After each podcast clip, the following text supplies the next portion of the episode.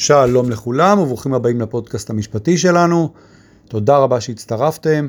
אני עורך דין גדעון גולדשטיין. הערה קטנה לפני שנתחיל, כרגיל, אין באמור או בשאינו אמור בפודקאסט כדי להוות ייעוץ משפטי, חוות דעת או תחליף לייעוץ משפטי אצל עורך דין. היום אני רוצה לדבר איתכם על הנושא של קרן הגשמה והבקשה שהיא הגישה לעיכוב הליכים, בקשה שנדחתה היום 20 ליוני 2023. אז קרן הגשמה היא קרן שוודאי רובכם מכירים אותה או זוכרים אותה, קרן שהייתה הרבה בכותרות הכלכליות, פעם בנסיבות מוצלחות ולאחרונה גם בנסיבות פחות uh, מוצלחות. קרן שהשקיעה המון בפרויקטים נדל"ן, למיטב ידיעתי בעיקר בחו"ל, הלכה ואספה משקיעים שרצו להיכנס בסכומים קטנים של השקעה לכל מיני דפוסים של, אה, מש... של השקעות ומשקיעים. פיזור של ההשקעות בכל מיני סוגים של פרויקטים, אבל בגדול היא הלכה וקנתה נכסים, השביחה אותם ואז מכרה, ובתור משקיע יכולת להשקיע בקרן ולקבל אה, תשואה שנחשבה יחסית גבוהה.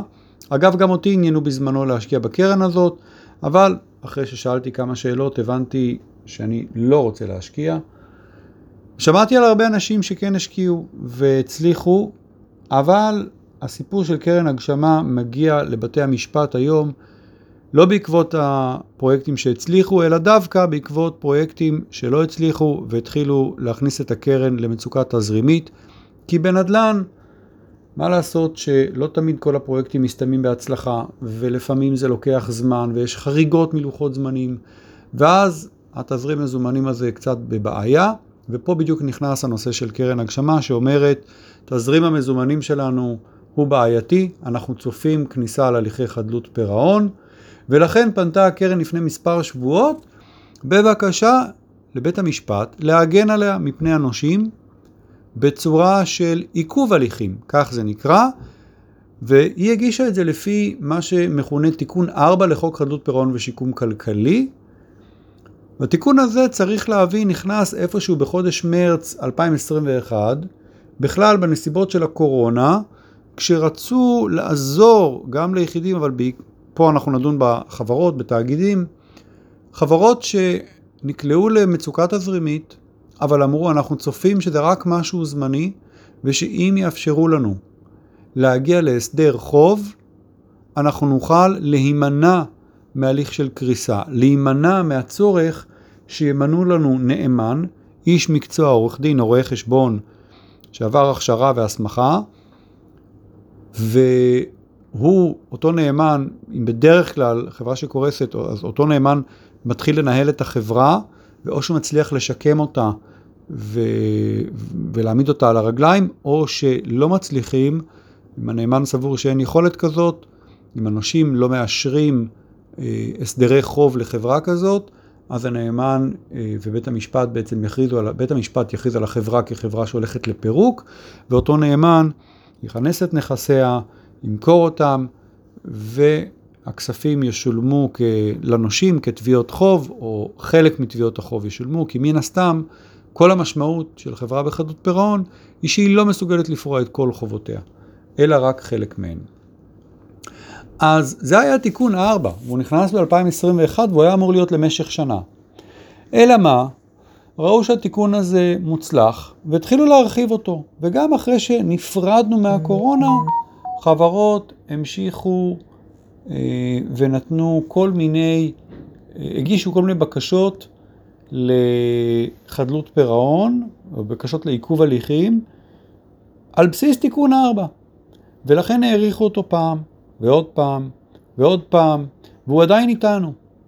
ונכון שלא ברור האם הוא יישאר באופן קבוע, אבל התיקון הזה מאפשר לחברות לטעון, גם ללא קשר לקורונה, שהן חושבות שהמצב שלהם הוא זמני, ושעדיף לאפשר להנהלה הקיימת להישאר, למנות איזשהו מנהל הסדר שיעזור לה להגיע להסדר חוב מול הנושים שלה ולהעמיד אותה חזרה על הרגליים. משהו זמני, אוקיי? למשל, אותה חברה שמגישה בקשה לפי תיקון 4, אמורה כבר בבקשה שהיא מגישה להסביר, לעמוד בכל מיני תנאים ולהסביר. למשל, מהו המתווה הראשוני להסדר חוב? מה היא מציעה? היא גם אמורה להגיש איזושהי תוכנית הפעלה ראשונית באותה תקופה של עיכוב הליכים, לפרט מה ההכנסות ומה ההוצאות הצפויות, איזשהו תכנון, ואסור לה באותה תקופה של עיכוב הליכים לעשות פעולות או עסקאות חריגות, אסור לה לחלק כספים וכל מיני תנאים והגדרות שקבועים בחוק, ואמורים לקבל את תגובות הנושים. ואז אנשים יכולים להגיש התנגדות לדבר הזה. אגב, אם בית המשפט מאשר את עיכוב ההליכים לפי תיקון 4, יש עיכוב הליכים בהתחלה לשלושה חודשים, אחר כך אפשר להאריך אותו, ושוב המטרה היא להעמיד את החברה על הרגליים. כרגע אגב, מרבית התיקים שהולכים לחדלות פירעון של חברות פעילות, מנסים ללכת במסלול הזה של תיקון 4. מנסים כי הסעד של מינוי נאמן, עורך דין או רואה חשבון, שייכנס בנעלי הנהלת החברה ותחת בית המשפט, או ינסה לשקם אותה, או יפרק אותה, הוא דרסטי. בדרך כלל זה צעד שקשה מאוד לחזור ממנו. אגב, אני בעצמי ממונה מדי פעם, מעת לעת, על ידי בתי המשפט. אה, במחוז חיפה, אני אה, אחד מהנאמנים ברשימת הנאמנים של הממונה על חדלות פירעון ושיקום כלכלי, ולפעמים בתי המשפט ממנים גם אותי לתפקידים האלה. אבל פה מאוד חשוב להבין שזה קצת חריג שבית המשפט דחה את הבקשה של קרן הגשמה. ואומנם אין בפניי את ההחלטה מהיום למה הבקשה נדחתה, אבל אני מבין מהעיתונות הכלכלית שבעקבות עשרות נושים של קרן הגשמה, וצריך לזכור, קרן הגשמה התבססה על מאות נושים, סליחה, מאות, סליחה, מאות משקיעים, היום הם נושים, אבל מאות משקיעים שישקיעו כל אחד בסכומים קטנים יחסית כדי לממן פרויקט גדול אחד, או כדי לממן מספר פרויקטים גדולים. אז היום יש עשרות נושים שאומרים שהם לא מאמינים לקרן, ושבעצם הם חושבים שברגע שאבד האמון, אז אה, הם חושבים שצריך לחייב את בעלי המניות להכניס את היד, את היד לכיס ולממן חלק מה... חובות, ולאור ההתנגדות הגורפת, או המאוד מאוד משמעותית מצד אותם משקיעים שהפכו להיות נושי החברה, החליט בית המשפט אה, שהוא לא מאשר להם אה, לקבל עיכוב הליכים, ובעצם קרן הגשמה תלך למסלול רגיל של פתיחת צו אה, הליכים, ימונה, ימונה לקרן נאמן, והוא זה שיקבע האם יש סיכוי לשקם את קרן הגשמה? האם שווה לחכות ולממש את הפרויקטים שלה ולנסות להפעיל אותה, או לממש את הפרויקטים ולשלם את החוב לנושים, לאותם אנשים שהתנגדו. יהיה מעניין לעקוב ולראות מה קורה בעוד כמה שנים. האם הנושים האלה שהתנגדו להצעה של אה, קרן הגשמה להגיע להסדר חוב תחת אה, תיקון 4 בצורה שמשאירה את הנהלת החברה פעילה, אבל ממונה לה איזשהו מישהו מבית משפט שמסייע לה, אה, עורך דין או רואה חשבון כאמור, האם זה היה נכון להתנגד לזה, או שהיה עדיף לאפשר לחברה לנסות ולשקם את עצמה. אנחנו נדע כנראה בעוד כמה שנים מה יהיה גורל אה, קרן הגשמה, נעקוב, נראה מי הנאמן שימונה לה. אני בטוח שהנושא הזה הוא, הוא, הוא נושא עם פרופיל מאוד גבוה, כי יש באמת עשרות, אולי אפילו מאות משקיעים שהם נושים של קרן הגשמה, ומעניין לעקוב אחרי זה ולראות מהם הפרויקטים, מה הסיכוי להחזר, כמה החזר מהחובות הנטענים.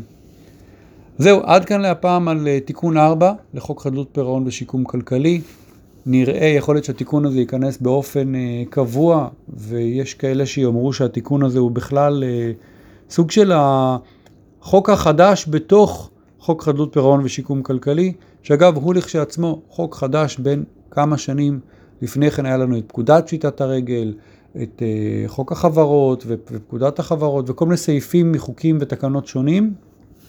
היום יש לנו את החוק החדש שאיגד את ההלכה של בתי המשפט בעניינים האלה, את, ה, את הפסיקה בעצם, ואת כל מה שהיה כרוך בחוקים השונים לכדי חוק אחד וגדול. אז למרות החוק הזה, ובעקבות הקורונה נולד תיקון 4, ושוב, היום יש רבים בתחום של חדלות פירעון שאומרים, זה בעצם החוק החדש, תיקון 4. והנה, קרן הגשמה היא המקרה המעניין, החריג, שאנחנו שומעים שבית המשפט לא נענה לבקשה לעיכוב הליכים לפי תיקון 4 וחוזר לפרוצדורה הרגילה בחוק. זה לא המקרה היחידי, אבל זה בהחלט מקרה, מקרה מבחן מאוד מעניין. עד כאן להפעם, תודה רבה שהייתם איתנו, אני עורך דין גדעון גולדשטיין, נתראה.